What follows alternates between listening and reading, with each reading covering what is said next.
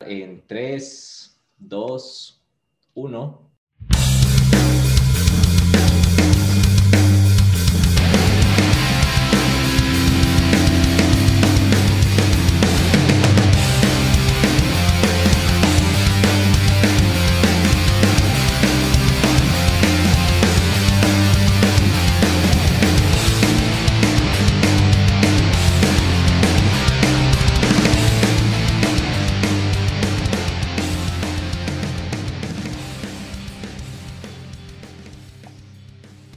Comenzó, comenzó, comenzó la huevada. ¿Qué tal? Muy buenas tardes, noches o días, donde quiera que se atrevieron a poner play a este humilde podcast. El día de hoy, 30 de marzo, nos acaba el mes. Eh, estoy un poco nervioso porque contamos hoy con la presencia de nada más y nada menos, según yo, y no soy el único, una de las mejores escritoras que ha parido este país. Con ustedes, María Fernanda Puero. ¿Qué tal? ¿Cómo estás? Muchas gracias por la invitación, chicos. Gracias. Gracias por este momentito para poder este, conversar con ustedes y conversar con la gente que los escucha y los sigue.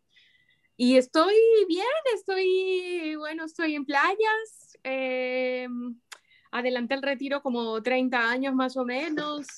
Creo que Oh. esto, la pandemia nos lo ha hecho a muchos, la cosa de, de darse cuenta de que, de que, bueno, de que hay que cumplir los sueños rapidito. Hay que y vivir. y que mañana ya es tarde, ¿no? Este, así que, mm, así que dije, ¿por qué voy a estar pagando alquiler en una ciudad cuando puedo pagar alquiler en la playa? Y aquí estamos. Cuando puedo tiempo. pagar una carpita en a la playa. ¿Dónde, ¿Dónde está? O sea, hace un año que comenzó toda esta huevada cuántica. ¿Dónde estabas? ¿Dónde te agarró me agarró en? Quito, me agarró en Quito eh, porque yo había acabado de hacer un trabajo eh, en Quito y yo tengo una gata, yo ya me iba a ir del país, como ustedes saben, yo vivo fuera del país hace 20 años y yo ya me iba a ir nuevamente, tengo una gata y me enteré de que para sacar, unos, para sacar los animales, eh, para entrar animales domésticos a España o a Europa, a la Unión Europea, tienes que hacer un examen especial que no se hace en el Ecuador, que se hace en Estados Unidos y que eh, cuesta nada más y nada menos que 400 dólares. Eh, No. Entonces, eh, aparte de, bueno, de mil cosas que no se pueden imaginar, o sea, chip, mil millones de vacunas, certificados de todo tipo, etcétera. Y este, este examen que les cuento. Entonces, ese examen tardaba muchísimo, porque tenía que, en plena pandemia, irse a Estados Unidos la sangre de mi gata y volver. No te puedo creer. O sea, sí, La, la sangre de gata es más, más viajada que cualquiera de los dos ahorita. Bueno, mi gata es viajadísima, sí, sí. ¿cómo, cómo Eh, se llama? Bruja, Ah. bruja. bruja. ¿Y es lleva negra? una- ¿Es, es todo Claro, negra? es negra, o- es, es, claro. es un, es un modelo que se llama Carey. Eh, me la encontré en Marca- la calle, marca- marca, mar- marca Carey. Marca Pokémon.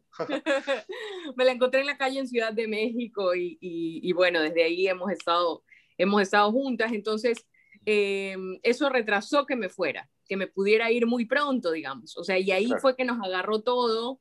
eh, bueno, terrible, terrible, porque, porque yo, bueno, como ustedes saben, yo no soy de Quito, yo vivía en una casa que no era mía, por supuesto, que era alquilada, eh, todo me era desconocido, complicado, Solita. sola con, bueno, las dos, con bruja, era todo muy difícil, luego Guayaquil, ya saben, estaba como estaba, eh, entonces, claro, la idea de venirme, de, de venir al Guayas, me, me parecía también riesgosa, por, por, bueno, por el, por, el, por, el, por el carro o por el avión, mucho peor, ¿no? Entonces, bueno, Claro. estuve, un año, estuve un año en Quito. eh, el año pasado estuve allí encerrada y, y ya eh, para Navidad, bueno, pues dije, voy, alquilé un carro, etcétera. Y nada, estoy aquí desde, desde, desde esa fecha, estoy en, el, en la costa. Evitaste, evi- evitaste el avión, sí o sí.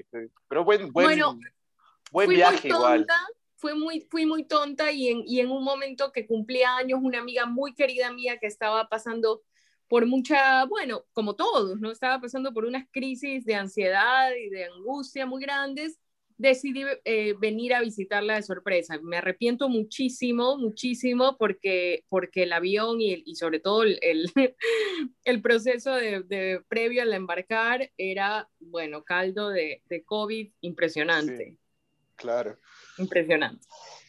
Una amiga se contagió en un vuelo de estos humanitarios, justo volviendo de México, hacia donde vos te, te ibas. Hmm. O te ibas a hmm. España, perdón, a España te ibas. Pues en realidad me, es muy raro. En realidad me iba a Buenos Aires, que es una ciudad que a mí me oh. hace muy bien y que además fue el primer lugar al que yo emigré cuando era muy jovencita. Ay, dame em, cinco. Em, allí tengo muchos amigos que son prácticamente mis hermanos. Eh, y bueno, el libro, o sea, el, el libro Pelea de Gallos eh, empezó, llegó tarde a la Argentina, llegó un poco tarde, como el año, a finales del año pasado tal vez, pero ha tenido mucha fuerza eh, y había como muchas invitaciones y cosas, entonces yo estaba muy contenta de... En, en, Uruguay también, ojo. En Uruguay también. En Montevideo también hay, hay o sea, hay un par de librerías muy importantes allí en Montevideo, se me fue el nombre de una, pero hace poco un, un jefe mío que trabaja allá publicó una foto y estaba vos al lado de Mónica Ojeda. Ay, qué alegría, qué belleza. Eh, me encanta Uruguay. Bueno, eso, entonces me iba a pasar una pequeña temporada allá como a vivir bien, la verdad, a vivir bien. y después ya me iba a España, que es, bueno, pues es el país en el que en realidad yo siento que vivo, ¿no? Pero bueno, pues pasó esto, amigos, ¿qué les puedo decir? Qué locura. ¿Y qué, qué, qué tal? ¿Cómo estuvo tu pandemia? O sea, dijiste ya nada, me toca encerrarme. ¿Fue muy dura? ¿Cómo te la bancaste? ¿Te inspiraste quizás? Claro. algo, algo por ahí? En el 2020 lo escribiste, ¿verdad? A, tu sí, sí, el año pasado. Sí, sí, sí, el año pasado. Mira, fue rara, fue rara porque ya te digo, yo había tenido una experiencia laboral muy difícil el año anterior, el 2019, y eh, yo estaba como muy escaldada, como muy rabiosa, estaba brava con la ciudad, estaba resentida. Eh, eh, mm, quería irme desesperadamente, ya, bueno, pues ya llevaba viviendo en Quito desde creo que julio del 2019 y ya, ya, ya, ya, bueno, ya había cumplido mi cuota, mm, o sea, esas cosas que en tu cabeza ya estás ida, ya, ya, ya, ya estás en otro lugar. Yo Además, como les decía, yo alquilaba una casa, una casa de otras personas, una casa que no era una casa de alquiler, era una casa que una familia muy querida eh, dejó porque ellos se iban un año a Europa.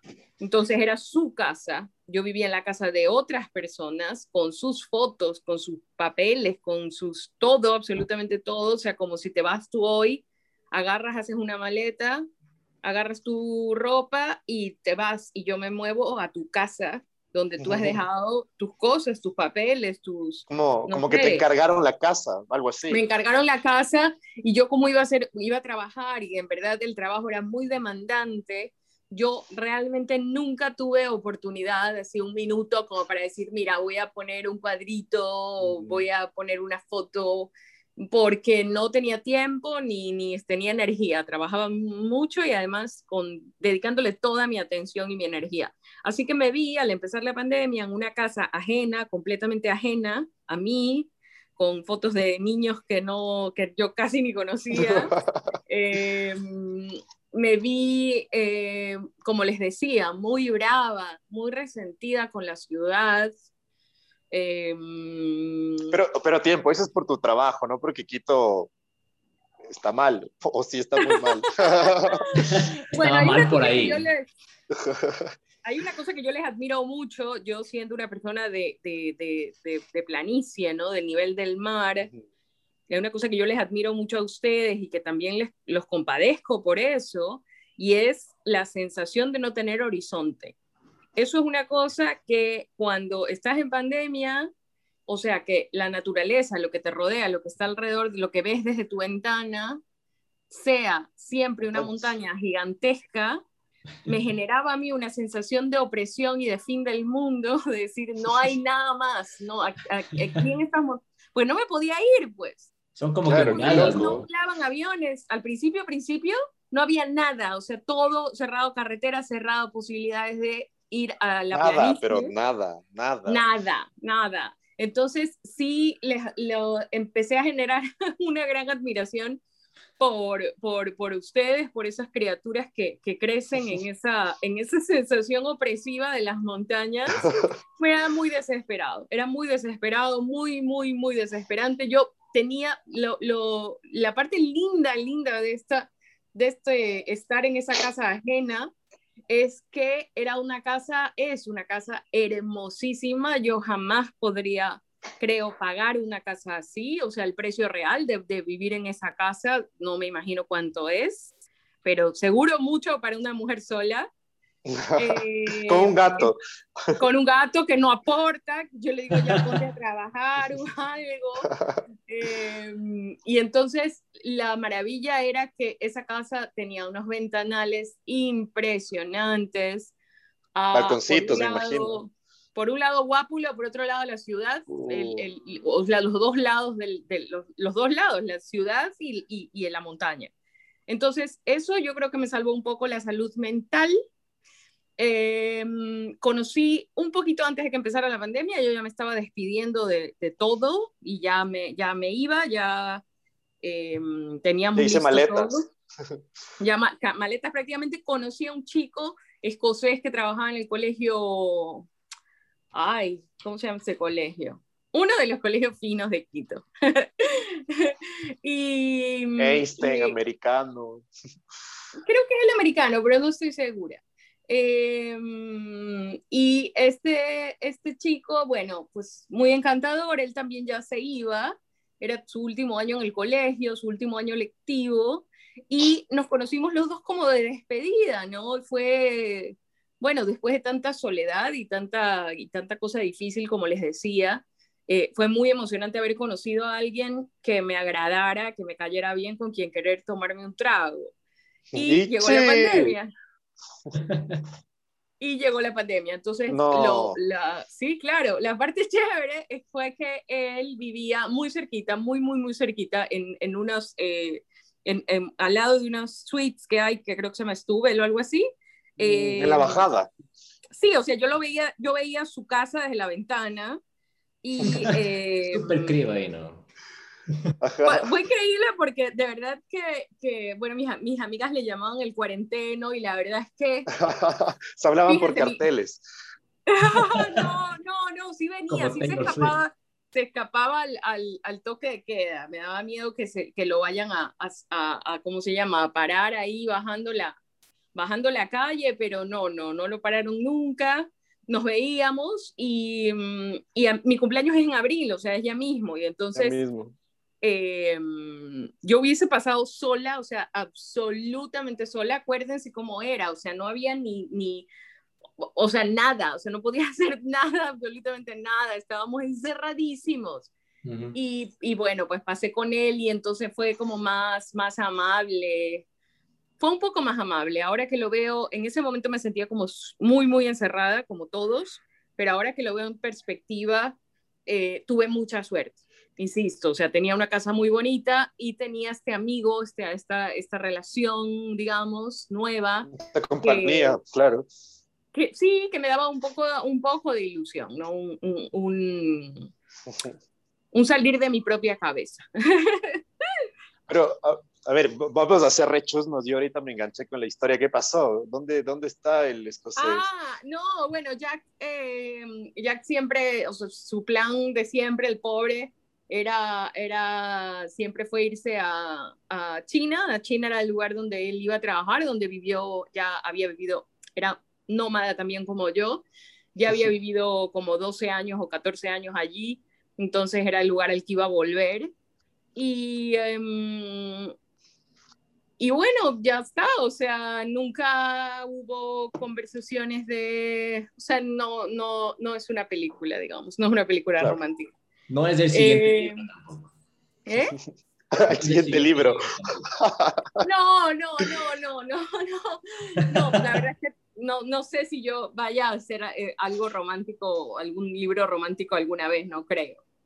Este, lo iré a visitar alguna vez, nos, nos, nos, hemos, nos hemos quedado, digamos, yo siento que es, que es un gran amigo y siento además que, que es una persona que, en la que yo puedo confiar, o sea, que yo ahorita me pasa algo terrible y puedo escribirle decir, mm, bueno, no exactamente ahora, que todavía estamos con esta situación de la enfermedad, pero cuando ya no exista, yo sé que es de esas poquitas personas en el mundo a la que puedes llamar, que seguro ustedes tienen un par también, que puedes llamar donde estés y decirle, loco, necesito que vengas en ese instante, no me hagas preguntas. ¿No? Y es de esas personas en tu vida que al día siguiente están ahí a, a, a, decir qué, qué, pasó, o sea, que para qué soy buena, ¿no? Eh, y eso es muy grande, eso es, eso es inmenso, tener eso en la vida es inmenso. Yo, una cree que ya a estas edades va a ser muy difícil hacer ese tipo de amistades, ¿no? No, siempre va. O sea, yo creo que el, el ser humano siempre tiene como esa capacidad de amar, así directo, o sea, no en el sentido, o sea, sentimental, pero, o sea, siempre te va a, a, tocar algo, me explico, siempre va a haber un, un, un tipo de amor por ahí.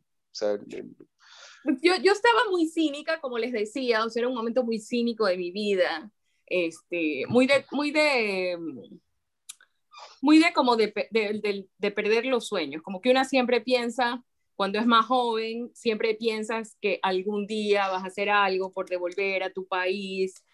Bueno, estas cosas como románticas, ¿no? Que nos, que nos, que nos venden desde pequeñitos, ¿no? Del tema de la patria y todo eso, y que pese a que yo soy una persona bastante libre eh, y que no creo como en esos grandes relatos de la patria y de toda esta historia, sí que yo pensaba que alguna vez eh, iba a ser eso posible, ¿no? Porque yo siempre he criticado a la gente que se abstiene de la política y que se abstiene de participar.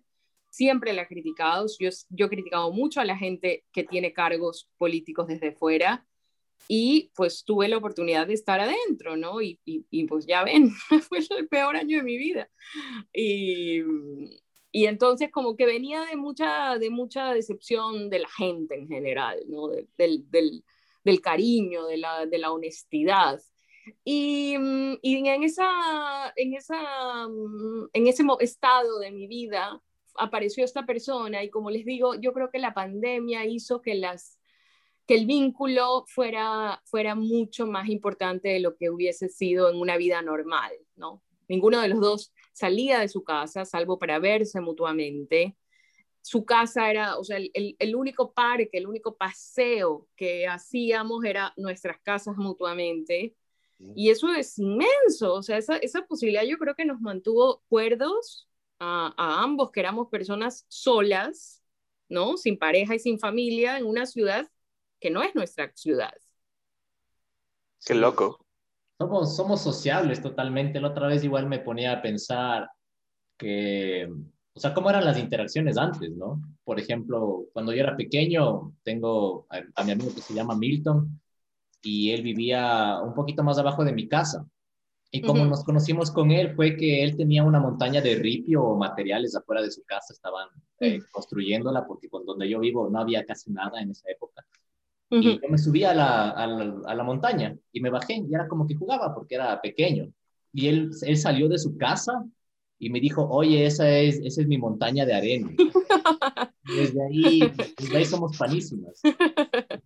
oye, fue un poco así, ¿eh? Sí creo que fue un poco así, como esas amistades como esas amistades de antes, ¿no? Fue, fue aunque nos conocimos en Tinder, o sea, no nos conocimos con la montaña de arena en la calle, que además creo que en la González Suárez no hay, eh, fue, fue eso, ¿no? Fue, fue como, Ah, mucha gente cree que, que, que, bueno, que te conoces con alguien en Tinder y hay una pandemia, entonces te imaginas una, una película muy diferente a la que fue. Nosotros realmente eh, pasábamos muchas noches súper aburridos mm, buscando juegos de mesa en esa casa.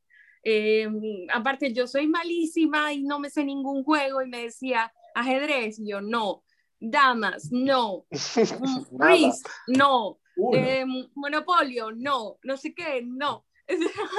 Battleship, no. Em, juegos de, de, video, de videojuegos, no, no me gustan, no sé ninguno.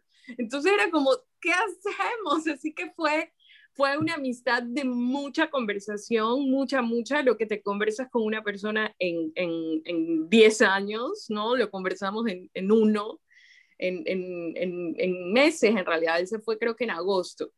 Eh, así que bueno, esa es la historia y en medio de eso, cuando, cuando ya, bueno, pues ya estábamos embarcadísimos en, en, el, en, el, en la cuarentena y todo esto, empecé a pensar en eh, escribir algo, pero por supuesto nunca fue la, el pensamiento nunca fue eh, voy a escribir un libro, voy a hacer un libro. Yo no, no, no suelo pensar así, tal vez ahora un poco más, ahora que, que bueno, que, que, que, más o menos eh, creo que soy escritora, más o menos. Y, y, Eso dicen. Eso dicen, eso dijeron ustedes en la presentación.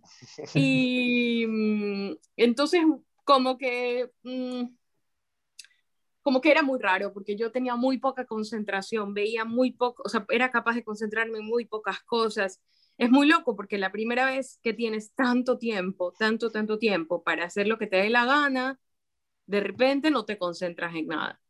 Y a mí me pasaba eso, o sea, tú podrías decir, qué bestia, la cantidad de días sueltos que teníamos en la pandemia, el tiempo, ¿no? El tiempo que ganamos de estar en casa, cuántos libros te leíste, no muchos, la verdad te digo, no muchos, no muchos, porque mm, no entendía, o sea, leía y tenía que repetir dos o tres veces cada página, no me enganchaba ninguna historia, eh, y así en medio de todo eso yo pensé que de verdad no iba a poder hacer absolutamente nada.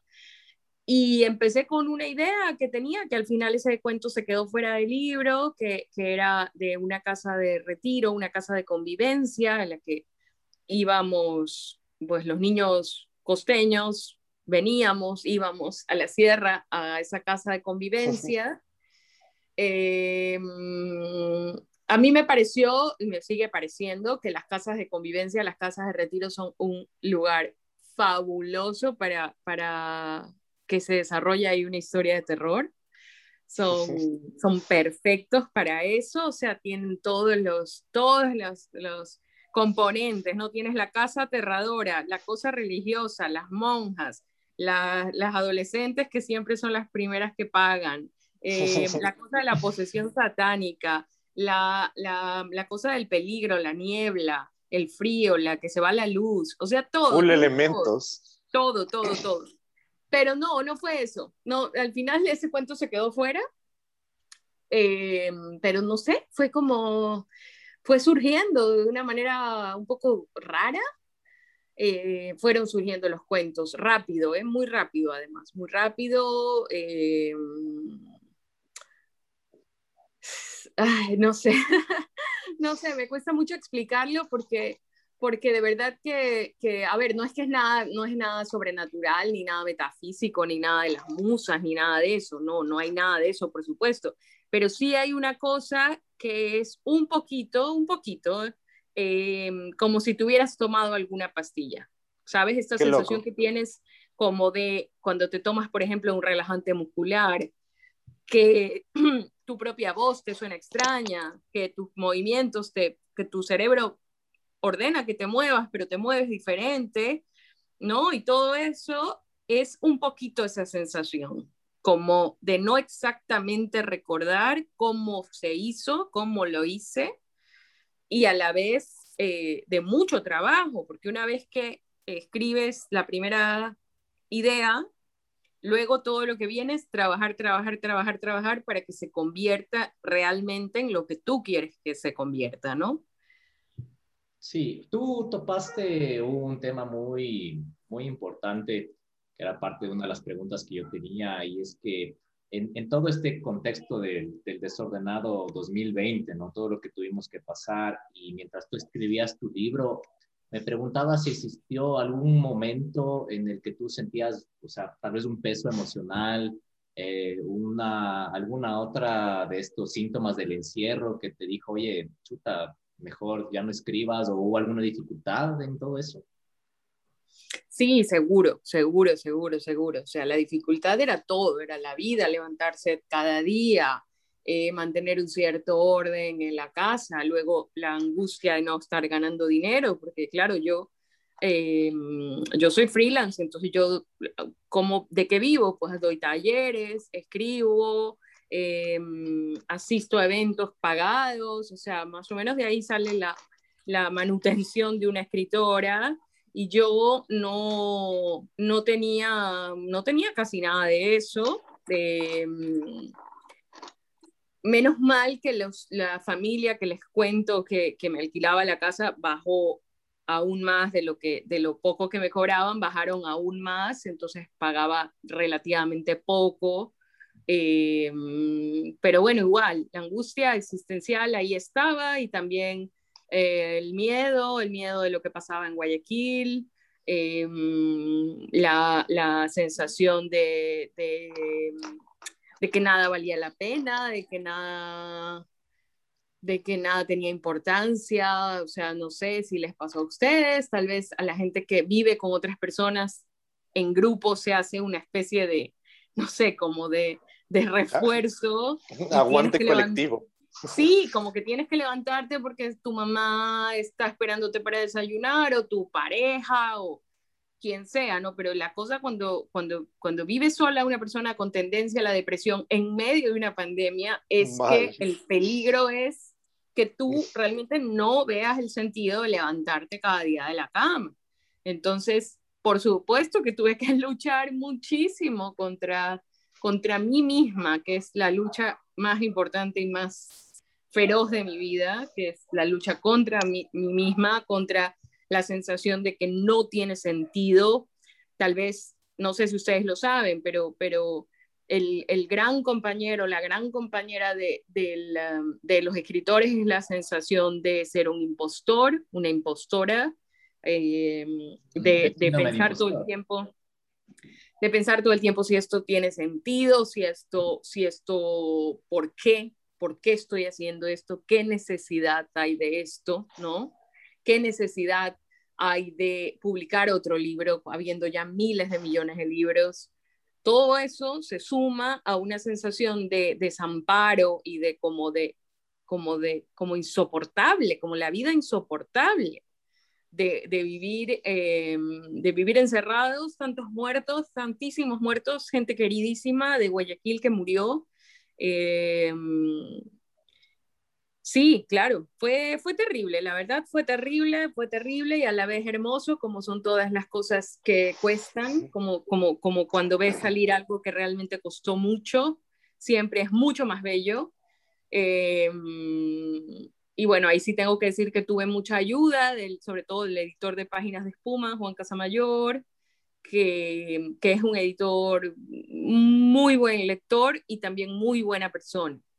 Entonces, esas dos cosas juntas son difíciles y eso me dio a mí mucha confianza. Me dio, porque si él hubiese dudado, hubiera dicho, mira, no, no, no está suficientemente trabajado, mm, no esperemos, no hay prisas, mm, no se lanza el libro, ¿no? O sea, realmente tampoco es que yo vivo de eso, como hay otra gente que quizás para recibir su nuevo cheque necesita publicar. Esto no es así, ¿no? Yo, yo recibo una vez al año las, las liquidaciones de los libros, pero bueno, yo gano un 10% de cada libro vendido y yo no soy Dan Brown, me explico. Qué loco, esto es algo que para mí es completamente nuevo, o sea, es, es una cuestión de pasito a pasito, literal, ¿no? Ir haciendo camino a diario para algunos y otros sí ya la tienen hecha como Dan Brown. Eh, María Fernanda, a ver, eh, para escribir sobre terror, para escribir sobre miedo, ¿hay que tener miedo o se puede tener una distancia, no sé, quizá metafórica? ¿Cómo, cómo, cómo, cómo es esa, esa cuestión de adentrarse en este género eh, sin que te choque, no sé, o sea, que hay una distancia entre el, el escritor y, y, la historia. Mira, yo soy muy mala para poner distancias en general para todo en la vida. Yo este, soy pura emocionalidad, soy, es muy difícil para mí eso que te dicen, pero míralo con la cabeza fría, ¿qué es eso? Yo nunca he tenido eso, ¿no? Eso no existe en mi vida. Eh, nunca he tenido la cabeza fría, creo. Y, y, y, por un lado, yo lo que pasa es que hay, o sea, ahí sí, es, sí, sí está el truco, que es que yo he visto toda mi vida desde niña, prácticamente, o no prácticamente, desde niña, yo he visto películas de terror. Eh, era la única, esto yo lo he dicho muchas veces, era, mis padres eran de clase media, clase media, media, media, media. Y eh, siempre pagando alguna cosa a plazos, bueno. Y entonces eh, nosotros no teníamos grandes vacaciones. O sea, mis padres no tenían segunda vivienda o la cosa de irse a Disney o... No, o sea, nosotros cero no teníamos nada de eso. Mi papá en Semana Santa a veces eh, nos llevaba a Cuenca. conocí mucho el Ecuador con mis padres, eso sí. Río Bamba, nos llevaba a Quito, nos llevaba a Ambatos, a la sierra sobre todo pero nada más. Y el resto del tiempo, que además, yo no sé ahora, pero yo me acuerdo en mi, en mi infancia, las vacaciones eran eternas. O sea, creo que salías en enero y no volvías hasta mayo. O sea, una cosa brutal. Claro, en, en módulo sierra salías en julio y volvías en septiembre. Era una locura, muchísimo tiempo. Y entonces todo ese tiempo de esta familia que les digo que no tenía mucho dinero, como para vacacionar, o mi papá tampoco podía pedirse un mes de vacaciones, eso era impensable. Entonces, nosotros lo que hacíamos era ver películas, o sea, teníamos, hacíamos otras cosas, pero, pero básicamente lo que hacíamos era ver películas de terror. Así que conozco muy bien el género, sé, sé muchas cosas de cómo funciona, em, digamos, tengo esa, esa, creo que tengo esa cabeza de escritora de terror que sabe cómo ir aumentando la tensión, por ejemplo, que sabe cómo ir ocultando al monstruo hasta el final, que sabe qué tipo de cosas aparecen previo al, al clímax, digamos, que te van a hacer sentir eh, asustado. ¿no? Yo qué sé, los insectos, la, la, lluvia, las tempestades, este, mm, el hecho de, que una mujer esté sola, por ejemplo, eso siempre, siempre te, genera, aquí algo horrible va a pasar, ¿no? Entonces, em, por un lado está eso y por el otro lado está esta cosa que te decía de que yo no soy desapegada. Entonces, por supuesto que yo sufro con los personajes eh, no es que te voy a decir, ay, no sé lo que les va a pasar, porque eso es, no, claro que sé lo que les va a pasar y claro que sé que están, eh, que estoy jugando un poco con ellos, pero a la vez yo también siento que yo soy esa persona con la que estoy jugando. Es muy loco de, decirlo así, pero es como esto que decía Flaubert de, Madame Bovary soy yo, ¿no? O sea, todos los personajes que tú creas de alguna manera son tú, de alguna manera partes importantísimas de ti están en esos personajes, con lo cual todo lo que les está pasando mientras tú estás escribiendo son cosas que, que tú sientes o intentas sentir como si te estuvieran pasando a ti. Para mí no es fácil escribir el tipo de literatura que escribo. ¿eh? O sea, yo sí, mm, yo sí pongo una parte muy importante de mí que, que, luego, que luego, claro, que luego es destructivo, ¿no? Que luego es un poco autodestructivo, porque, porque luego, claro, tienes que hablar de eso, por ejemplo. O sea, mm, yo, claro, el libro no se termina de escribir cuando lo entregas a la imprenta y sale de imprenta. O sea, a partir de que sale de imprenta hay un proceso larguísimo de hablar sobre el libro en el que hay mucho dolor, porque es que yo escribo cosas muy dolorosas. Entonces, eh, bueno, yo soy muy consciente de eso y, creo que no podría hacer otra cosa. O sea, creo que si intentara hacer otra cosa light, me quedaría tan mal que, nunca lo publicaría. O sea, que diría, no, mira, me dedico a otra cosa, mm, pero yo no, no vuelvo a publicar nada porque no, o sea, lo mío es la intensidad, la verdad. Pero no, ¿No crees que también ya has puesto la barra ahí? A, menos con, con, pelea de gallos, es una... Eh, eh, como que la declaración de intenciones, al menos en, en los primeros eh, cuentos, es muy, es clarísima. Como que le das un baldazo de agua fría al lector y le dices, agárrate que yo, la cosa. Yo, hoy justo le preguntaba a Lucho antes de reunirnos contigo, así como que, ¿qué onda? O sea, porque era la primera vez que, que te leía en, en, ese sentido. Y era como que lo primero que le pregunté, ¿qué onda? ¿Cómo te sentiste? ¿Cómo fue tu catarsis? ¿Te incomodó? Y fue como que, ahí vi lo que respondiste, o sea, que al final no incomoda, pero sí te abre los ojos. O sea, como que eh, no, no creo que, que, incomoda, de hecho también eh, hemos tenido algunos episodios que, o sea, literalmente nos abren los ojos y, creo que también leer uno de estos libros es, es, es, es más o menos lo mismo. Es, es un sentimiento, bueno, yo no le hago mucho la lectura, me confieso, pero para mí fue un sentimiento, o sea, raro como que eh, no, es como que te hace sentir mal, pero no es un, no es un sentimiento mal de que ya no quiero leer, sino, o sea, quiero leer la otra historia, o sea, ¿qué, qué otras eh, dificultades o vicisitudes se van a encontrar los, los personajes? Y mm. eso decía, al menos el, te, te engancha. Y, y, y para mí, que que soy tal vez un poco no tan entendido, es que se debe eh, entender como que todo el entorno de cada una de esas historias, ¿no? Para mí fue como que me metí un poquito más, no solo en, lo que comentabas, eh, las palabras del, libro, sino como que, ¿y, qué será que pasa después, no? O, por qué sucedió esto, cómo fue el entorno de todo, de todo lo, lo que engloba a, esos cuentos, y al menos el, el que más me, me llamó la atención y que, y creo que fue un, un buen, eh, una buena decisión empezar con ese, fue de subasta. Ese me, me pareció increíble. Es durísimo, es genial. Pues muchas gracias por lo que dices, este, te agradezco de verdad, siempre es una, una siempre es muy ilusionante oír a las personas que normalmente no leen decir que, eh, que se engancharon. Yo, ¿sabes qué? Yo creo que todo el mundo es lector, es decir, no existe ningún niño en el mundo al que no le gusten las historias. O sea, de hecho, si tienen sobrinitos o hijos, sabrán que lo que los niños más, más te van jode y jode y jode y jode con que les cuentes las cosas, ¿no?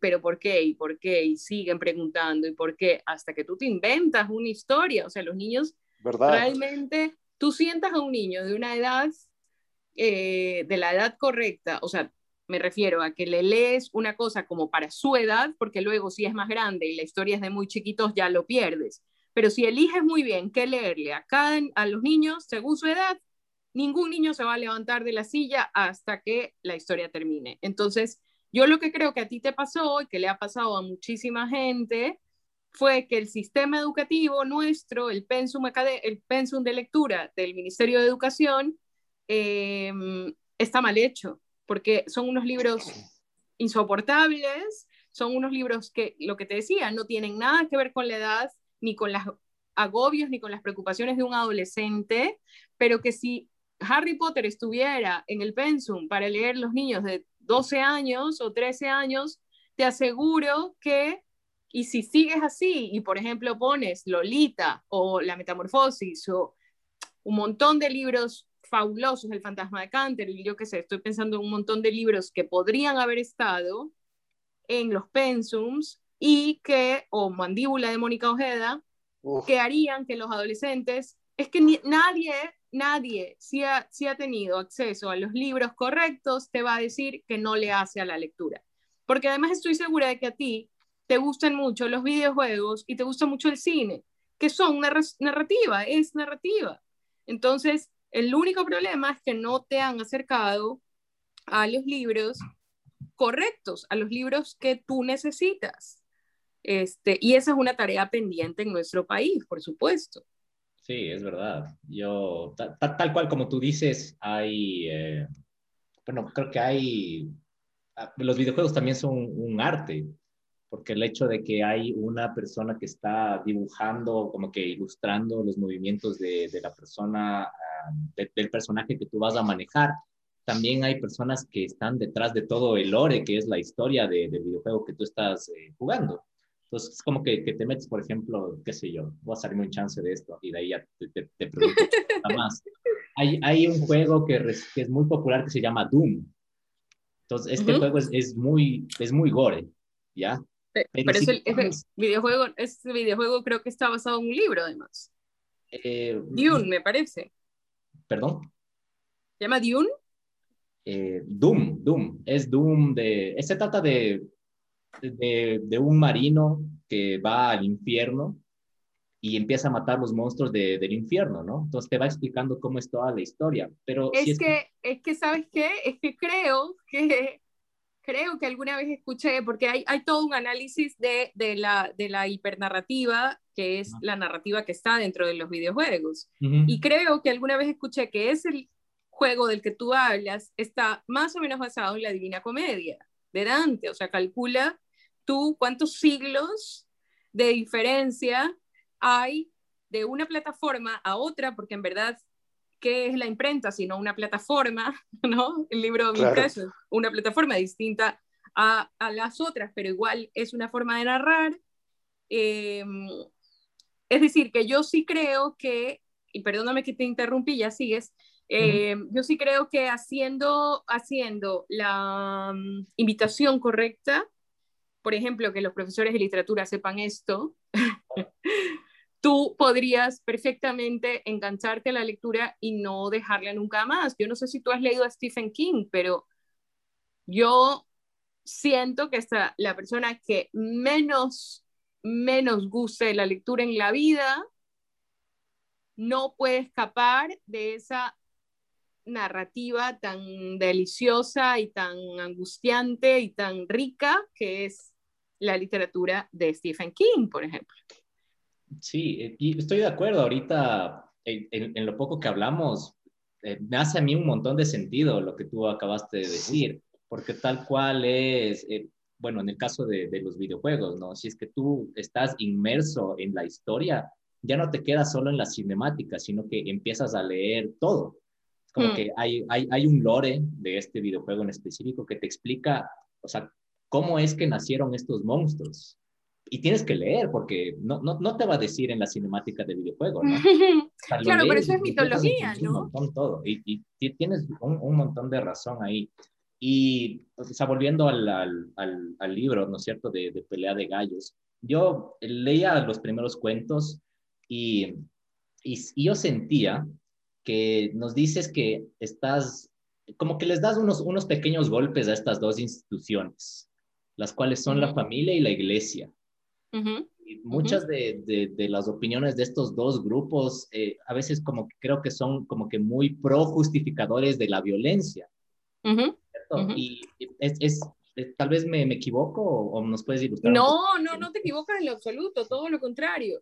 Yo creo que efectivamente gran parte de los problemas que tenemos en el Ecuador como sociedad son causados por esas dos instituciones eh, como incuestionables. Claro. Somos un país increíblemente religioso para mal, porque bueno fuera que fuésemos un país increíblemente religioso que sí hace lo que Jesucristo dijo de amar los unos a los otros. O sea, si, si realmente fuese así, qué lindo ser religioso. Pero es que no, somos el religioso de la parte horrible, del Dios del Antiguo Testamento, el Dios castigador, castigador. feo, culpado, culposo, que le gusta a la gente que se sienta culpable, que, que, que te ah. pide sacrificios. Que quiere sacrificios, ¿no? justo. Eh, es una cosa horrenda, una cosa horrenda, de verdad, la, la, el tipo de religión católica que profesa la mayoría de las personas en nuestro país es aterrador, o sea, que tú basado en tu creencia, supuesta creencia, puedas decir tú sí, tú no, que puedas decir eh, si eres heterosexual bien, si eres homosexual mal.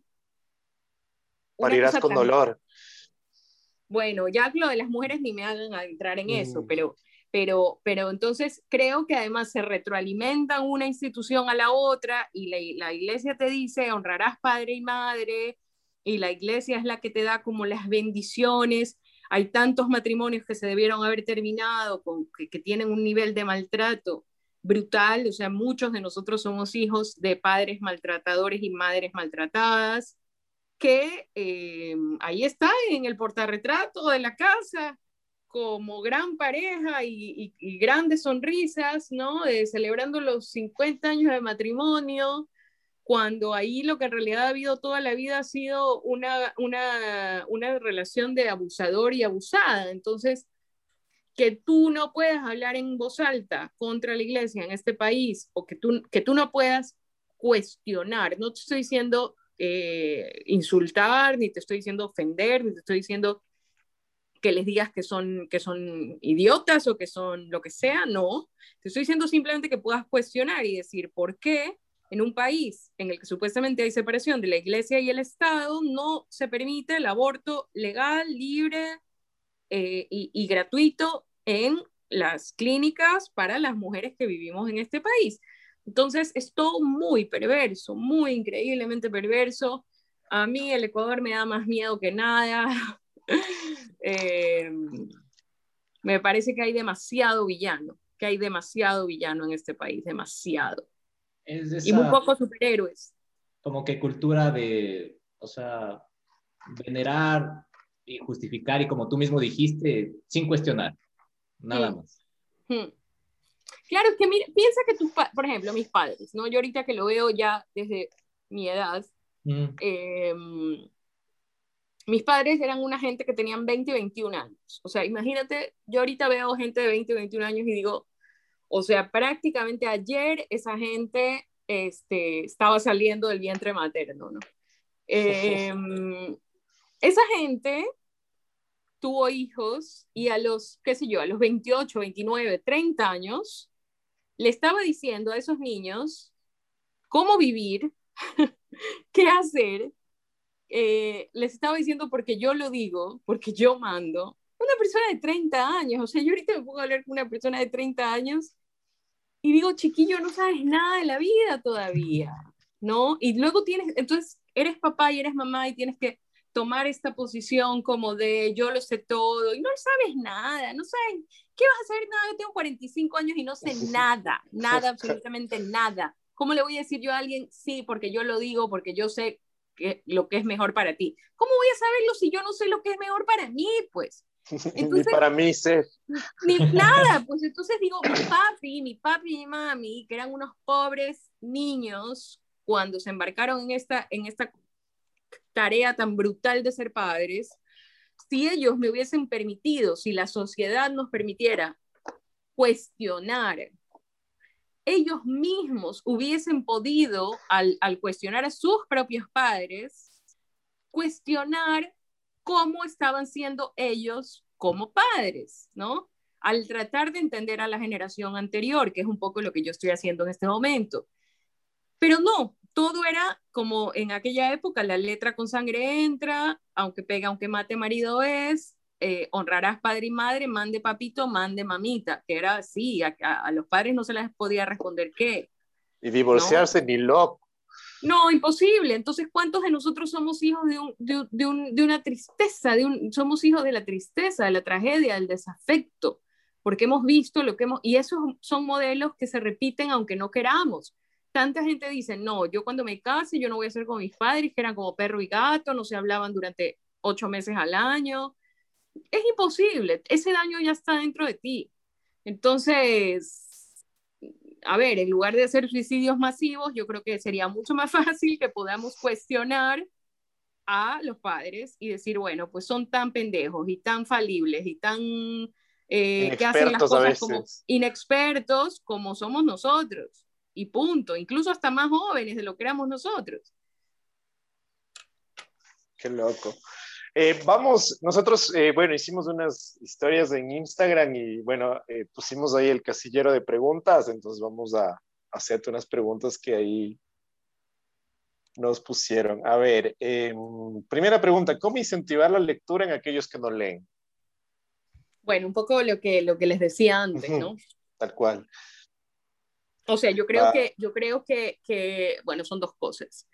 Esto además lo tengo muy estudiado porque el, el, el trabajo que tuve fue justamente intentar como resolver este, este nudo.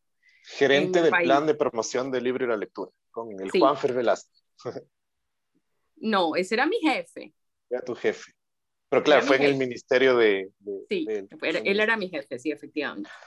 Bueno, pues no se pudo hacer absolutamente nada porque, porque así es la burocracia, es, es, es un monstruo. Y, pero las ideas que yo tenía, que yo desarrollé, yo estuve apenas seis meses, en seis meses me destruyeron como que, como que si yo tuviera las varitas mágicas como para solucionarlo todo, pero, bueno, en fin. pero vos llegaste así con una suerte de, o sea, sin conocer nada que la burocracia ecuatoriana, o sea, tuviste un poquito de, de fe y esperanza en la burocracia ecuatoriana. Y en mí, y en mí, yo no dejaré de decir, yo no intento nunca eh, echarle culpas sin echarme culpas yo. Yo fui muy ingenua, por un lado, muy ingenua, y por otro lado, muy, muy, muy orgullosa, muy orgullosa, porque es, un, es, es una cuestión de, de, egocéntrica pensar que tú, eh, sin saber absolutamente nada de cómo funciona el sector público, vas a poder hacer algo solo con buenas intenciones. Eso es porque hay un poco de... A ver, ser escritor es ser egocéntrico, ¿no? O sea, nadie va a publicar una cosa, nadie si no es egocéntrico va a publicar una cosa diciendo al resto de la humanidad, oye, tienes que leer esto. O sea, por supuesto, en todos los artistas hay un componente brutal de egocentrismo y yo sé que yo lo tengo y que ese, ese egocentrismo a mí me, me, me, me significó mi tumba, porque yo no, digamos, yo, yo vine con todo, yo no fui prudente, yo no dije, miren, voy a intentarlo, yo, yo, em, digamos, di por sentado muchas cosas, dije muchas cosas, eh, prometí casi que como político cosas sin saber cómo funciona esta maquinaria tan despiadada y tan arcaica que es la burocracia ecuatoriana, donde en verdad a nadie le conviene que nada funcione bien, porque si todo funciona bien, habría que despedir pues al 80% de la gente que vive del Estado. Entonces, a nadie le conviene porque nadie quiere hacer más horas de las que le corresponden, de las que está ahí sentado, nadie quiere mover la forma en la que ha estado trabajando durante, desde que el mundo es mundo. Entonces, bueno, pues mira, para responder la pregunta, creo que las dos opciones son fácil, eh, digamos, garantizar el acceso de la ciudadanía al libro barato o gratuito, que es con bibliotecas públicas, que eso nosotros no lo tenemos y es una desgracia porque el niño, ese niño que les decía yo, que, que escucha a un cuentacuentos fascinado y se entera de que eso es un cuento que existe, ¿no? Eh, y que lo puede leer, pero pero no tiene dónde encontrar ese libro, es un lector perdido. Eso por un lado. Por otro lado, los libros son carísimos. carísimos. ¿Por qué son tan caros? Es absurdo. Debería haber bueno, un son, son tan caros, son tan caros por el, por, por, por el tema del mercado, o sea, por el tema de oferta y demanda. Como nosotros no tenemos demasiada demanda, ¿sabes? Esto es principios de economía, eh, las librerías pueden poner el precio que les da la gana porque además no tienen casi competencia, ¿no? Entonces, como hay un poquito de gente que tiene muchísimo dinero en este país, que eso también es otra realidad, la desigualdad social, esas personas pueden permitirse comprarse todos los meses un libro de 30, 40 dólares. Sin importarle que haya personas que 30 40 dólares le significan la comida de toda la semana. Todo el mes. Entonces, a veces del mes. O a veces del mes, bueno, sí, por eso. Entonces, claro, que es impensable que en la canasta básica entren los libros, es impensable. Y luego que no hay apoyos, no hay apoyos a las editoriales. Mira, eso es, eso es un, un problema que conozco además tan profundamente que me da hasta ganas de llorar, porque sinceramente creo que se podría hacer de otra manera si de verdad alguien que ocupe el Ministerio de Cultura tiene voluntad de hacerlo así, de sentarse y decir, vamos a solucionar este asunto, el tema de los libros. Porque claro, no es una cosa que puedes hacer desde una gerencia, es una cosa que tienes que hacer desde la toma de decisiones. Claro, desde la cúspide. Desde la cúspide, desde la cúspide y además incluso de, de, de, de una política gubernamental, o sea, que esté involucrado el Ministerio de Economía, que esté involucrado el Ministerio de Educación, que esté involucrado la presidencia y la vicepresidencia. O sea, es que si no, es como, ay, qué chévere, ya hagamos un festivalito. Eso no, o sea, tienes que cambiar de raíz, lo que hablábamos antes. El, el Ministerio de Educación tiene que cambiar el pensum de letras. O sea, las cosas que se, que, que se obligan al sector público de la educación ecuatoriana a que se, que se enseña a los niños en relación a la literatura. Eso nos quita los lectores, nos lo, nos lo arrebata.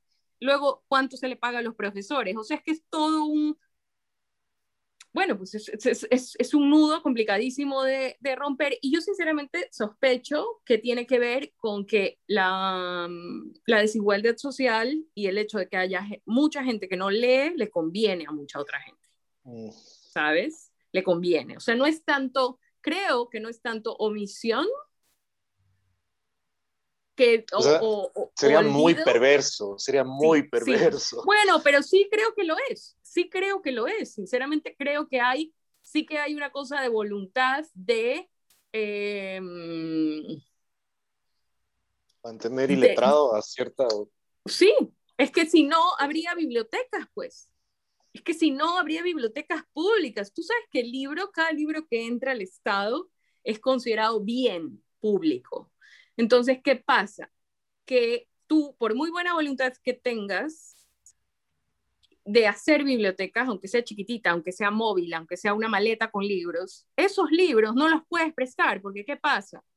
El, el, pobre promotor de la lectura que presta ese libro y no le devuelven o le devuelven roto, dañado, sale de su mínimo miserable sueldo devolver ese bien del Estado el libro no puede, o sea, estamos hablando desde las leyes, me explico, o sea, es una cosa está todo realmente delirante. Todo amarrado, como dices, es un nudo. Como, como tus, tus, eh, tus oyentes, ¿no? Un oyente tuyo, una pareja joven o una mamá joven, un papá joven que dice, quiero que mis hijos sean lectores. Bueno, ahorita tenemos esa maravilla que es Internet, hay un montón de libros eh, libres de derechos, o sea, por favor, no plagien Pelea de Gallos, pero por favor no se descarguen ilegalmente Pelea de Gallos, les ruego. Pero sí hay un montón de libros que ya por, por el tiempo que existen, por el tiempo que tienen, son libres de derechos. Y que están allí, que están en las redes. O sea, ahorita tú no me puedes decir, no, es que mira, es que no tengo computadora. Sí, pero sí tienes un teléfono para leerle a tus, a tus hijos un cuento de Roald Dahl, por ejemplo, Roald Dahl. Anoten ese nombre que es, estoy segura, si tienen niños pequeños, busquen los libros de Roald Dahl de Roald es Charlie la fábrica de chocolate, em, eh, ¿cómo se llama esta niña? Matilda, que es una cosa deliciosa, que, o sea, de Roald Dahl se han hecho muchas películas porque sus historias son realmente divertidas para los niños. Los niños no son pendejos, los niños son niños. Entonces no les gustan las historias estúpidas, les gustan las historias divertidas como a todo el mundo. Entonces, Roald Dahl está libre de derechos, lo encuentras en las redes, le lees a tus hijos un cuento y tus hijos solitos solitos ya te van a decir, oye, oye, ¿qué pasó? Y cuéntame más, ¿y qué le pasó a la chica? ¿O qué le pasó al chiquito que entró a la fábrica de chocolates? O sea, no es tan difícil, a los seres humanos nos encanta la narrativa, si no, no existiría Netflix, si no, no existiría HBO, no existiría nada. O sea, nos gusta que nos cuenten mentiras, ¿me explico? nos gustan las mentiras, que nos cuenten mentiras, historias que le han pasado a otras personas o que no le ha pasado a nadie, pero que de alguna manera conectan con nuestras vidas. Eso es lo que más le gusta al ser humano desde que es humano. Bueno, ya, ya le escucharon aquí en vivo, en, bueno, en vivo, en Mamá tenemos podcast, en lugar de estar a las 7 de la noche en Twitter, Facebook eh, o viendo YouTube, cualquier otra cosa, bájense esos libritos y leanle a sus guaguas, por favor. Otra pregunta. YouTube hay, hay gente, perdona, una, solo este detalle. de hecho, hay lectores, que eso es otra cosa bella, bellísima del, del, del, ser humano. El ser humano, aparte de las historias que te leen o que tú lees, una cosa bella es que nos gusta ver a la gente contando historias. O sea, de hecho, tú quedas con un pana y el pana te dice, no sabes, loco, que imagínate que, o sea, ya eso, esa pequeña, ese pequeño intercambio entre dos seres humanos ¿verdad? Que es tan cotidiano, ah, sí, ¿no? es, es la comunicación, es literatura. O sea, es recrear, recontarte una historia que pasó o cuando tus amigos te cuentan los sueños. ¿Por qué cuando alguien nos dice, si sabes que soñé, que no sé qué, nosotros decimos, mira, no me interesa porque los sueños no son reales? No, decimos, ¿qué, qué soñaste, brother? ¿Qué soñaste? Este, porque nos gusta, es, es, es, con natural el ser humano, o sea, eh, yo no sé cómo dejamos, sí, cómo dejamos perder esa, ese deseo bueno, ya sé, lo dejamos perder con historias como el Cid Campeador o como Guasipungo, que ningún adolescente entiende. O sea, por Dios, basta ya de esto. Con todo el respeto don Jorge y Casa, pero Guasipungo no lo va a entender ningún adolescente, punto. Puta, aparte que es imbancable Guasipungo. Es imbancable. yo, yo de verdad respeto mucho la memoria de don Jorge Casa, respeto mucho lo que hizo se le valora un montón, pero es que hay edades para todo. Yo leí pongo otra vez, ya en la universidad, valorando sus significados más profundos, y fue otra cosa, pero porque yo elegí estudiar literatura, pero no un chico de 13 años lleno de granos que solo se quiere masturbar, no va a entrar en Guasipungo nunca. Qué locura. Este, si no hubieras elegido por la literatura, ¿qué hubieras hecho de tu vida? Ah, pues a mí me gustan muchas cosas. Este, mm, bueno, yo soy periodista, como saben, o sea, en verdad, eh, carrera literaria per se, o sea, carrera de escritora de ficción es bastante nueva. Yo soy periodista de, de, de profesión y además es el trabajo que he hecho más tiempo en la vida, pero por ejemplo a mí me gusta mucho, me gusta mucho cocinar, me gusta mucho, siempre me ha gustado mucho, me hubiera gustado saber, saber más, este, especializarme. Pues al final te das cuenta que también son cosas como muy básicas, ¿no? La comida, el contar historias, son como cosas, creo que me interesa eso, la, la, cosa más básica, ¿no? El, el, trabajo más, más personal, más directo. Haces para uno. Sí, que, que, y te conecta. O sea, yo hago un plato para ti y a ti te gusta lo que yo me he pasado no sé cuánto tiempo haciendo, mezclando esto con lo otro, con lo otro, con lo otro, y eso es una cosa que entre tú y yo que es mágica prácticamente, ¿no? Ese, ese, eso a mí me gusta mucho, pero también, no sé qué tal me hubiese ido en biología y eso, pero también me hubiese gustado mucho eh, saber del comportamiento animal, o sea, ser psicóloga animal, algo así, no sé si eso existe.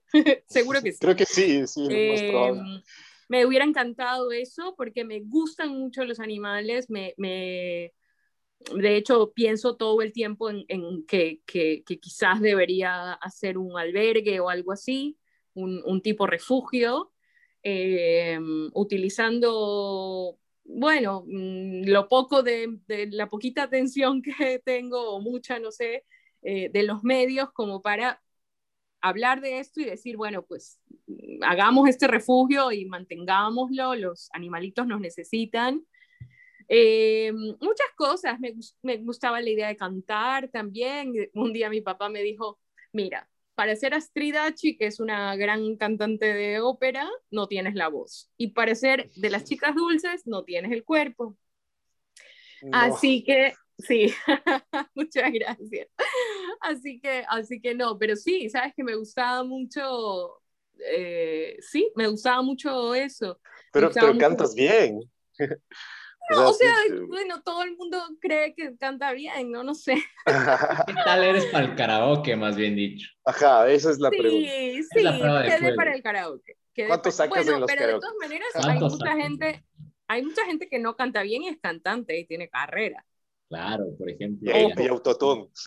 Ojo, ojo a eso, ojo a eso. Este, mm, no sé, muchas cosas, muchas cosas, pero pero en verdad todas tienen que ver con esto que les decía, ¿no? Esta cosa de, eh, de ir a lo, más, a lo, a, lo, más primario, o sea, yo no soy, no soy una persona ni científica ni matemática, o sea, yo necesito la cosa de la persona, estar en contacto con las personas, psicóloga tal vez también, ¿no? eso de, de, los albergues es duro. Mi hermana, eh, creo que este es el segundo año que, que dona comida a un albergue que se llama no sé si es que es de la Lucky o se llama el albergue Lucky. Ajá. Y, me comenta que sí es, es eh, que fue duro para ella ver un montón de perritos que, que casi ya, ya no se dan abasto, ¿no? y que siempre están pidiendo donaciones de, de, comida o de lo que sea para, para ayudarlos. Mi papá, que es un señor, o sea, se le ve de miedo, casi, se, se, le parte el corazón también. Es, es muy noble esa, esa idea tuya. Es devastador, es devastador. Yo que estoy viviendo en playas, ya sabes que en las playas y sobre todo en las zonas de calor, los perritos y los gatitos viven más, o sea, salen adelante, pero claro, luego condenados a una vida terrible, a una vida además cada vez crece más la población porque no están esterilizados. Este, es, un, es un tema, a mí, de verdad, a mí les juro que yo no sé si es la edad o la pandemia o, o, o, un desorden químico que tengo, pero yo tengo pavor, literal pavor. O sea, fíjense, que, que ustedes me digan, ¿qué es lo que más te da miedo? Bueno, una de las cosas que más me da miedo es encontrarme en un día paseando por la playa a un perro no sé, atropellado, con la mandíbula rota, con, o sea, de verdad siento miedo físico, o sea, me entran sudores en la espalda de decir, ¿qué hago? ¿Qué hago? ¿Cómo hago? Y por ahí la escena con un humano es más potable, ¿te pasa? Tipo en las por ejemplo, una película ver sufrir un perro, es como que no, te ah, tortura, pero... No, no, no, claro, no, no, no, no te importa nunca nada en las películas, sobre todo en las películas estas de apocalipsis, donde hay un, eh, un incendio o unos eh, meteoritos y matan 400 mil personas, pero si, no, si no se salve el perro, te quieres morir. Claro. Eh, no, no, no, a ver, no, no, no, con las personas me pasa también, lo que pasa es que creo que algo así, tan, o sea, creo que somos mira que somos muy crueles con la gente, pero creo que con los animales somos aún, o sea, hay mucha gente que los, para ellos los animales... Es otro grado de maldad, ¿no? Creo. Sí, es otro grado, es otro grado porque además el animal es inocente, es como lo que le puedes hacer a un bebé, o sea, es como, como ser malo con un bebé, o sea, es más o menos esa idea, ¿no? Entonces hay un perrito, por ejemplo, aquí en playas, que alguien decidió pintarlo, pintarlo con pintura.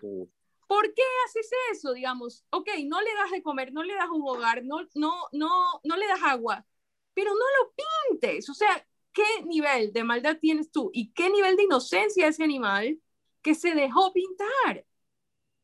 O sea, les juro que se me están saliendo las lágrimas mientras les estoy contando porque digo, con esas personas compartimos país. Sí, es frustrante a veces.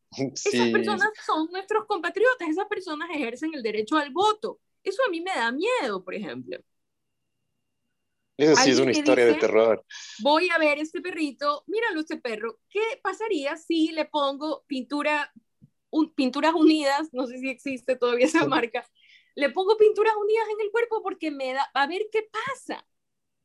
O sea, ¿qué tipo de sociedad perversa, adolescentes malignos, que, somos. Entonces sí, el maltrato animal de este país a mí me llega muy al alma, muy, muy, muy, muy al alma, y me gustaría efectivamente hacer un refugio alguna vez.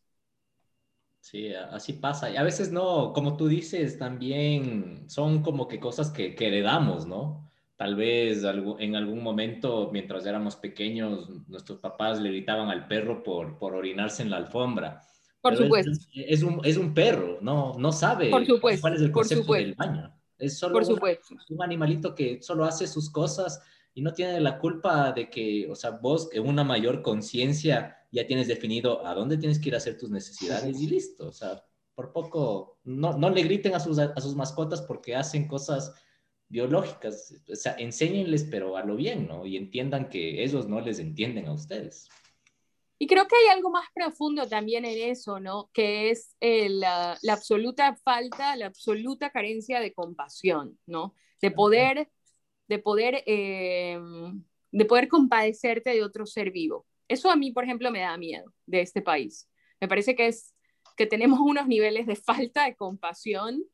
Eh, bueno, lo estamos viendo pasar con los venezolanos, que o sea, nos, no, estábamos hablando de, de animalitos, pero no nos tenemos, o sea, digamos, no es muy diferente el trato que les damos a los venezolanos que están en los semáforos, ¿no?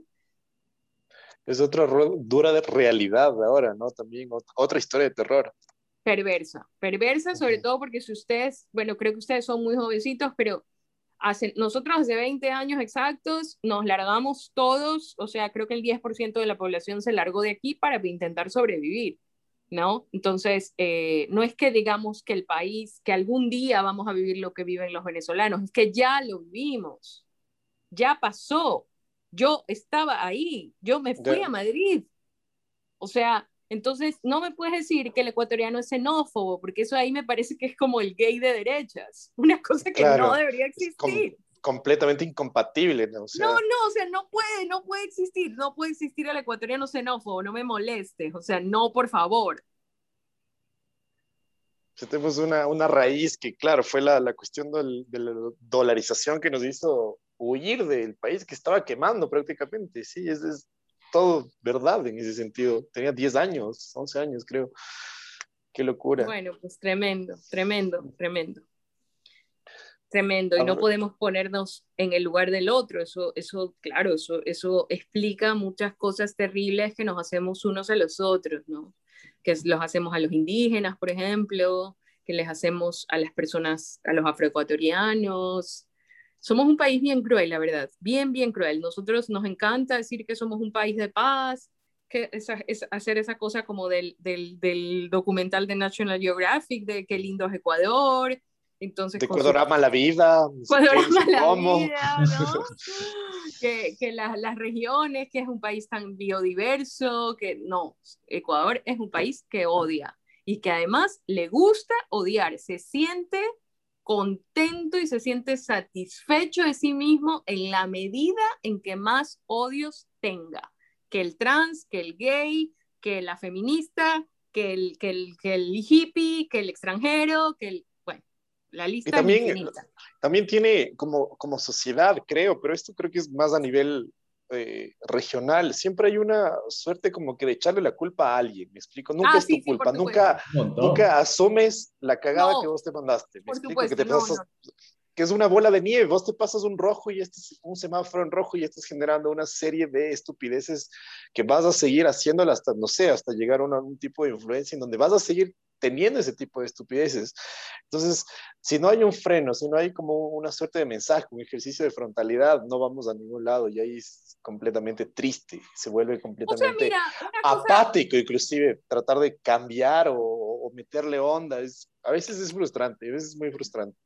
Pero fíjate, una cosa chévere es que, em, es que, o sea, yo sí veo como, como algo de, de cambio, algo de posibilidad de cambio, porque también nos gusta mucho quejarnos de los problemas y nada más, o sea, sin hacer absolutamente nada para cambiarlos. Eso es otro deporte nacional.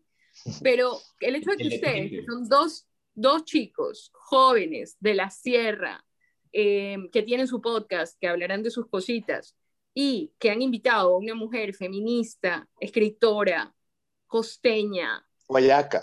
Guayaca. O sea, creo que... Em, digamos, no sé cuál es el target al que ustedes van, no sé cuál, cuáles son las personas que se acercan al, al podcast que ustedes tienen, pero es un poco poner el debate, es que eso no se hacía en mi generación.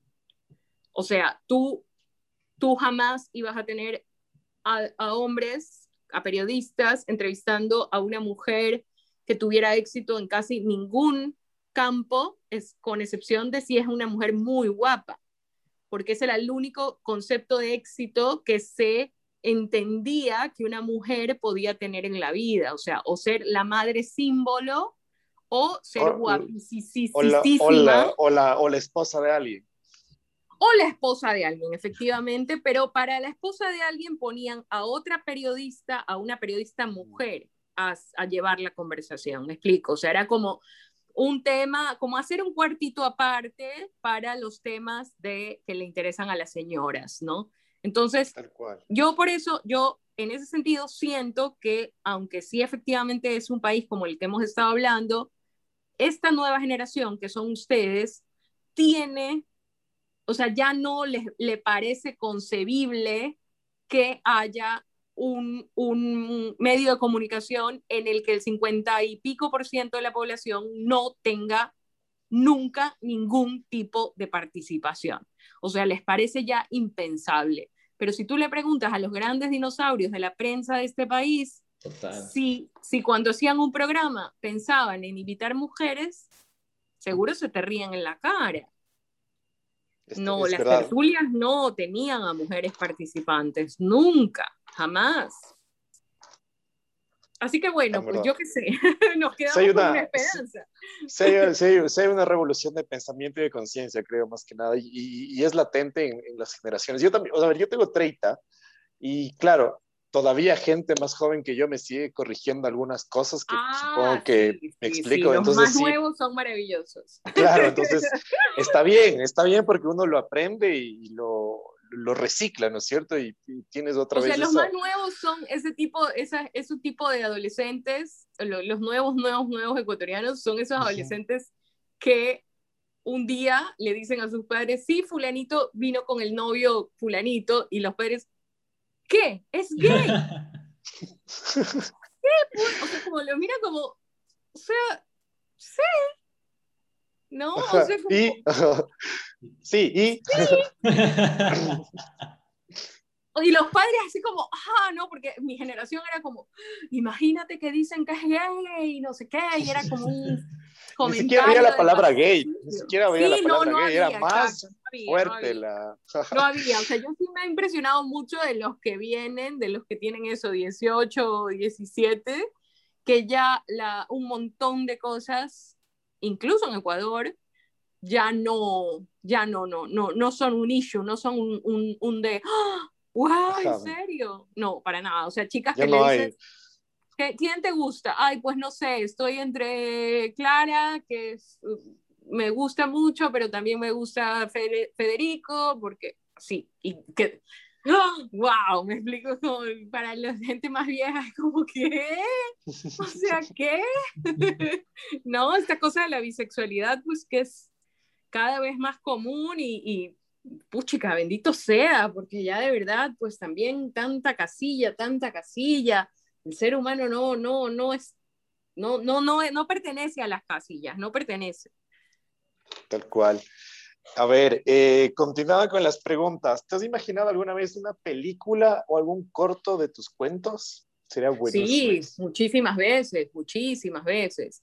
Este, en la presentación de Pelea de Gallos en Guayaquil, Alejandro Fajardo, que es un actor maravilloso, maravilloso, maravilloso, eh, que seguro lo han visto porque están un montón de películas. Eh, Alejandro hizo el papel del subastador y Verónica Garcés, una magnífica actriz, hizo el papel de la protagonista. Pero eso ha sido todo, todo lo que, lo que se ha hecho, pero es un, bueno, es un sueño, es un pendiente. Em, claro, no, no sé, no es fácil porque pues yo tampoco, no sé, no, no depende de mí, creo, tocar las puertas, pero hay una pequeña esperanza porque eh, mi agente, que, bueno, que es una agente literaria, se ha, asociado a unos agentes de audiovisuales para que, em, digamos, ya no solo buscar traducciones a otros idiomas, sino también a otros, lo que decíamos antes, ¿no? A otros lenguajes como el cine, el teatro, la televisión, ¿no? Bueno, esto, esto acaba de, acaba de, lo acabo de saber y bueno, estoy, estoy un poco entusiasmada, ojalá. Primicia. Primicia mundial. No, es que no hay nada todavía, no, no, hay nada. Pero créanme que el día que ustedes se enteren que van a llevar algo mío a la, a la pantalla, sabrán que voy a ser increíblemente feliz eh, tuve una oferta de, con un cineasta ecuatoriano de hacer, de hacer la peli desde, desde cero, ¿no? de hacer el guion desde cero. Pero yo le dije que yo no, que yo no, no, o sea, esa, esa es una cosa que, no sé, yo me siento incómoda haciendo cosas que no me salen muy bien y yo siento que a mí no me sale muy bien hacer diálogos. Entonces, eh, siento que en esa parte es muy curioso porque tipo en Freaks tú recurres mucho al, al, uso del punto, ¿no es cierto? Sí, como más telegráfico, ¿no? Como más de instrucciones. Sí, sí, yo no, no, no, o sea, si tú te das cuenta, salvo en de sacrificios humanos hay un cuento que tiene diálogos, que es todo diálogos, pero todo el resto, que eso sí creo que lo, lo pude manejar, pero en el resto de los cuentos, si te, lo, si te pones a ver pasando solo las páginas, te vas a dar cuenta que hay muy pocos diálogos, casi, de verdad, o sea, casi ninguno. porque yo, uno sabe hasta dónde la ropa la colcha, y yo sé que a mí los diálogos no, es que, es que sabes que es una cosa, también son tus obsesiones, ¿no? A mí, a mí los diálogos cuando ya empiezan a sonar como impostados, me molesta muchísimo. O fingidos, es verdad, o, largos. Que eso es una cosa que pasa mucho en el cine ecuatoriano y que tú dices, nadie habla así, porque hablan así, Dios mío. Es que nadie dice esa frase, nadie, nunca nadie, ni el más ridículo de los estudiantes de la escuela de literatura usa esa frase. Es verdad, es tan verdad. ¿Por qué estás hablando así? O sea, ni, ni, ni Andrés Crespo habla todo el día así tampoco. Que jugueteame el arroz. O sea, no, no sé, no, no. No quiero criticar a otros porque han hecho, sé que han hecho sus magníficas cosas y magníficas películas, pero sí que siento que el diálogo es una cosa que no manejamos del todo bien y me incluyo. Entonces era muy difícil y dije, mm, prefiero que lo haga otra persona. Pues sí, claro. Pero, pero a nivel, no sé, eh, porque hay también gente que se dedica, tengo entendido, tú, tú escribes del libro como tal y ahí le das a otro tipo que lo hace versión libreto, guion. Eso es lo que quería, efectivamente. Y de ahí, tienes una supervisión tuya mismo con el director, creo yo, y, y ahí empieza toda la, el rodaje. Eso es lo que quiero, sí, eso es lo que quiero, pero mm, pero bueno, todavía no, no importa, vamos con calma. Digamos, he llegado a un lugar en el que no pensé que nunca aquí iba a estar, o sea, que imagínate, imagínate, o sea, todo lo que llega, todo lo que llega es regalo, todo lo que llega es premio. Sí, sí, sí, si lo haces, eh, chuta, me, me, encantaría verle como que re, re crudo, ¿no? Queremos estar en la premiera aparte. no, como que, no, quisiera como que, que, que, la esencia que a veces pasa en algunas, en algunas eh, cortos que son de, de, libros a corto, ¿no es cierto? Por ejemplo, es, que Subasta es, es demasiado, no sé, me, me gustó demasiado. Y, y, también yo tenía como que, me, me, lo imaginaba si es que fuera como que un corto. como que súper, como que crudísimo, ¿no? Sí, muy gore viendo toda de sangre desde el animal. Todo rojo, fondo, todo, hasta, hasta, hasta, la última parte donde puedes apreciar toda la, la parte de las heces, de, las de la orina, eh, la gente gritando. Y bueno, no va a dar tanto spoiler, aunque bueno, es un, es un libro del, 2018, pero si es que lo van a leer, es, es muy bueno, ¿ah? si es que no lo han leído todavía, uff, a menos con los primeros cuentos son una buena declaración de intenciones.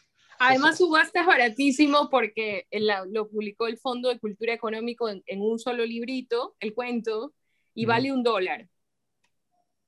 a dólar, lleve, a dólar, a dólar. O sea, a dólar. Calentito. Esa, esas eran todas las preguntas eh, que tuvimos en Instagram. No sé, Lucho, si terminamos con una tuya y una mía y con eso eh, mi pregunta con la que podríamos terminar es que, a ver, eh, teníamos nosotros que mm, hay un machismo literario en el mundo en el que tú estás, especialmente en Ecuador, porque entiendo que tú, eh, al momento que empezaste, y si es que no me corriges, habías presentado tus obras a, varios autores de, peso, ¿no? y tal vez no los habían recibido de, de, una buena manera. ¿Nos podías contar un poquito más sobre eso? Sí, sí, es exactamente como tú lo has dicho. Yo era muy jovencita, yo mm, sospeché que yo me iba a dedicar a la escritura muy jovencita, muy jovencita, no sabía que iba a hacer una carrera de eso, ni mucho menos. No, o sea, una cosa iba por un lado y la otra iba por otra, ¿no? Pero sí que supe, creo, desde muy, muy, muy jovencita, que yo iba a escribir, que iba a escribir cosas.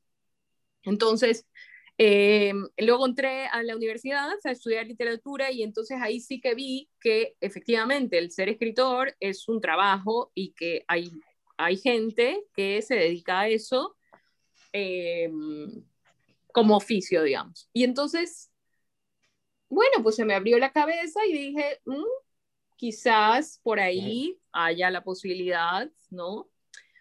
Y efectivamente, eh, cuando yo era joven, los escritores ecuatorianos, o lo que se llamaba la literatura ecuatoriana, eran solo hombres. Habían mujeres, por supuesto, pero no eran tan importantes. No se les daba importancia. Este, yo tuve la suerte de que tuve profesoras, profesoras mujeres magníficas, muy feministas, incluso creo que sin saberlo, o algunas sí lo sabían, otras no, pero que insistían en hacer que leamos mujeres. Pero aún así, aún así, la literatura ecuatoriana, eh, lo que había que estudiar por ley, otra vez lo del pensum, era mucha, mucha, mucha, muchísima literatura escrita por hombres. Entonces yo, claro, pensaba que efectivamente para ser escritora había que de alguna manera pasar por el bautismo de esos escritores. Así que me acerqué a varios de ellos con aquellas cosas que yo escribía, que mira, por supuesto que de, ese, de esa época han pasado 25 años y seguro, seguro, seguro que yo ahora soy mejor escritora, es que solo hay que añadirle años, ¿no? Pero sí que siento que algo, algo, algo muy incipiente de lo que yo soy y de lo que yo escribo estaba ahí.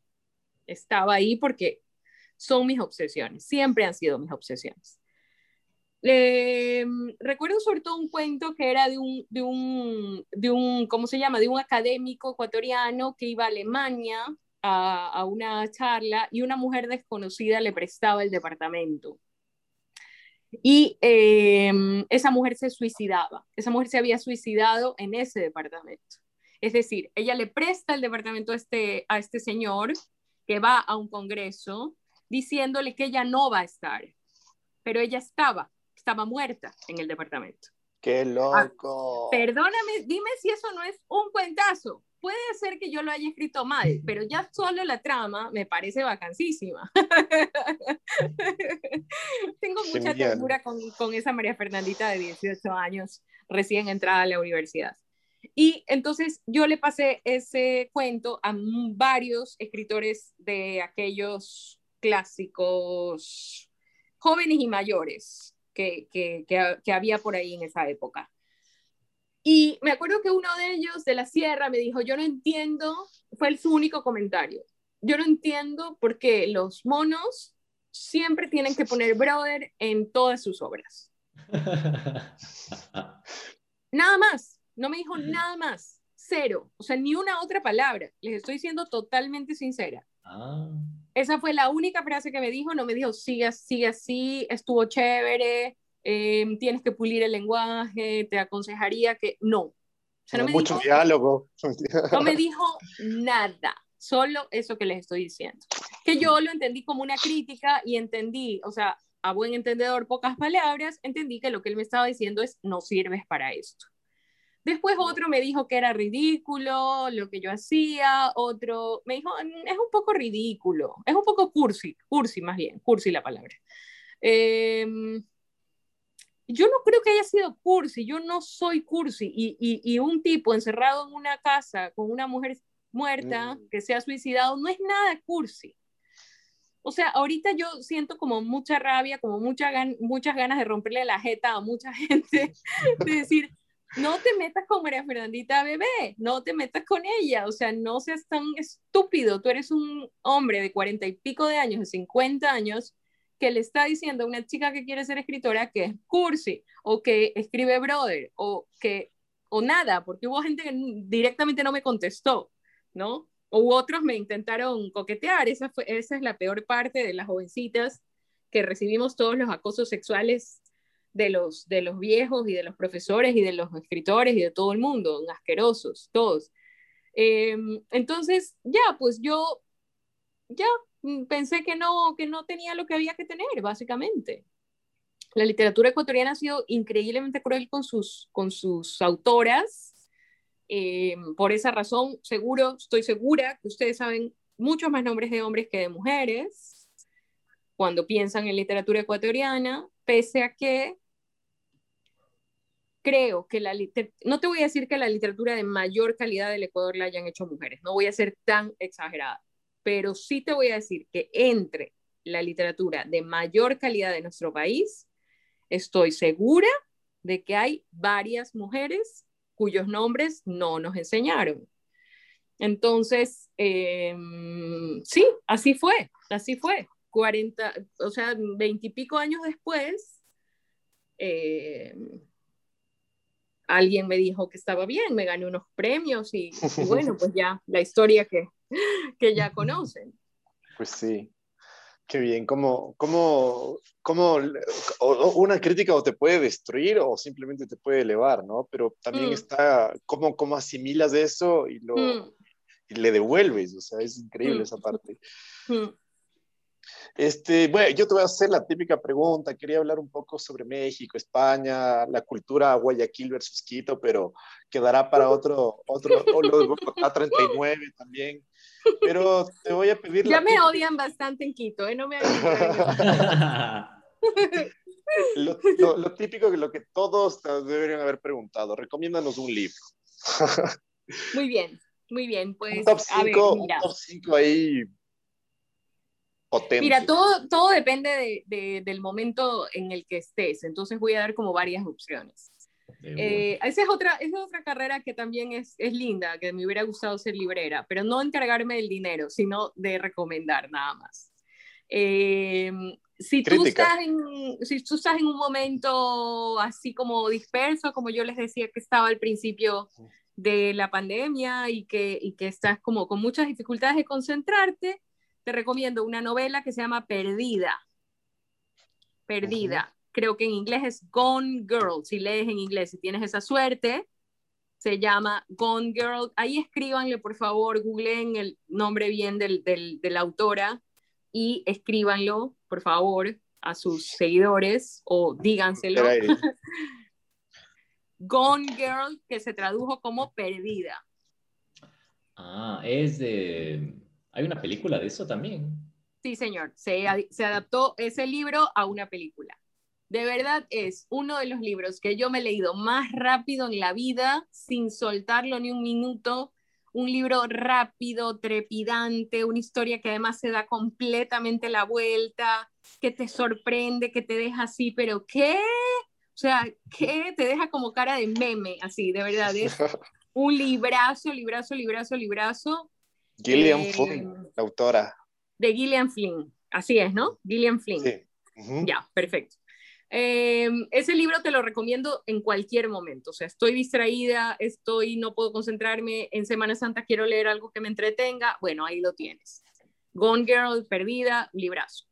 Si quieres leer algo más duro, algo más trascendente, te recomiendo un libro que se llama Klaus y Lucas. Klaus y Lucas, cuya autora se llama Agota Christoph, es difícil de, es difícil de, escribir, pero bueno, ahí copien en Google. Klaus y Lucas son dos nombres de hombres, Klaus y Lucas, escrito por Agota Christoph. No les quiero contar absolutamente nada de ese libro, pero es uno de los libros que a mí más me ha dejado boquiabierta, que a mí más me ha dolido, que a mí me, me ha deslumbrado la escritura de ella. No es un libro fácil, insisto, pero es un libro de, una, de un existencialismo y de una hondura emocional y de una, de una madurez de, escritura que es difícil de encontrar. Y luego... ¿De, dónde es Christoph? ¿Sabes? Agota Christoph es... ay, que, que, me sale alemana, pero no, no la encuentras. Sueca, mm. sueca, puede ser, puede ser, sí. Sí, no, no me, creo que es de dos países distintos o que creció en uno, nació en otro. Es, es, húngara. Esa es, eso es. Pero creció en otro. Esa es, esa es. Por eso no sabía de qué país exactamente decirte.